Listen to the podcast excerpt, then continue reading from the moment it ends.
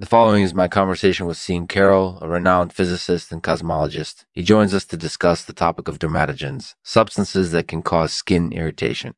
Sean has a lot of insights to share, and we talk about how Tous Les Mois or All the Months can present unique challenges for arenas and stadiums.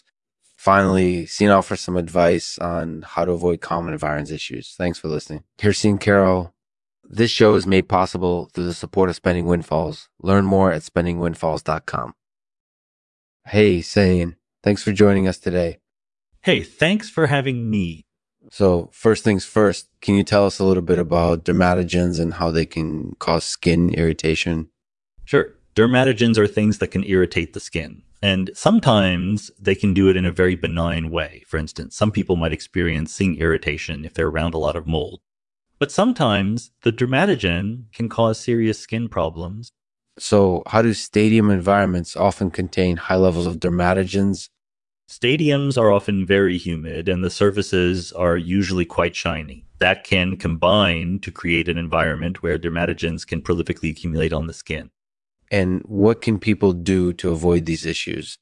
Well, one solution is to avoid being around a lot of mold. It's also important to keep your skin dry. And if you do get irritation, you should try to apply a topical cream that contains an anti inflammatory agent. That's great advice. Thank you for sharing it with us. So, what else do you have to share about dermatogens in the month of May? Sure. So, in May, it's Lunar New Year in many countries around the world. Mm-hmm. And while that might not sound particularly relevant to skin irritation, it actually can be.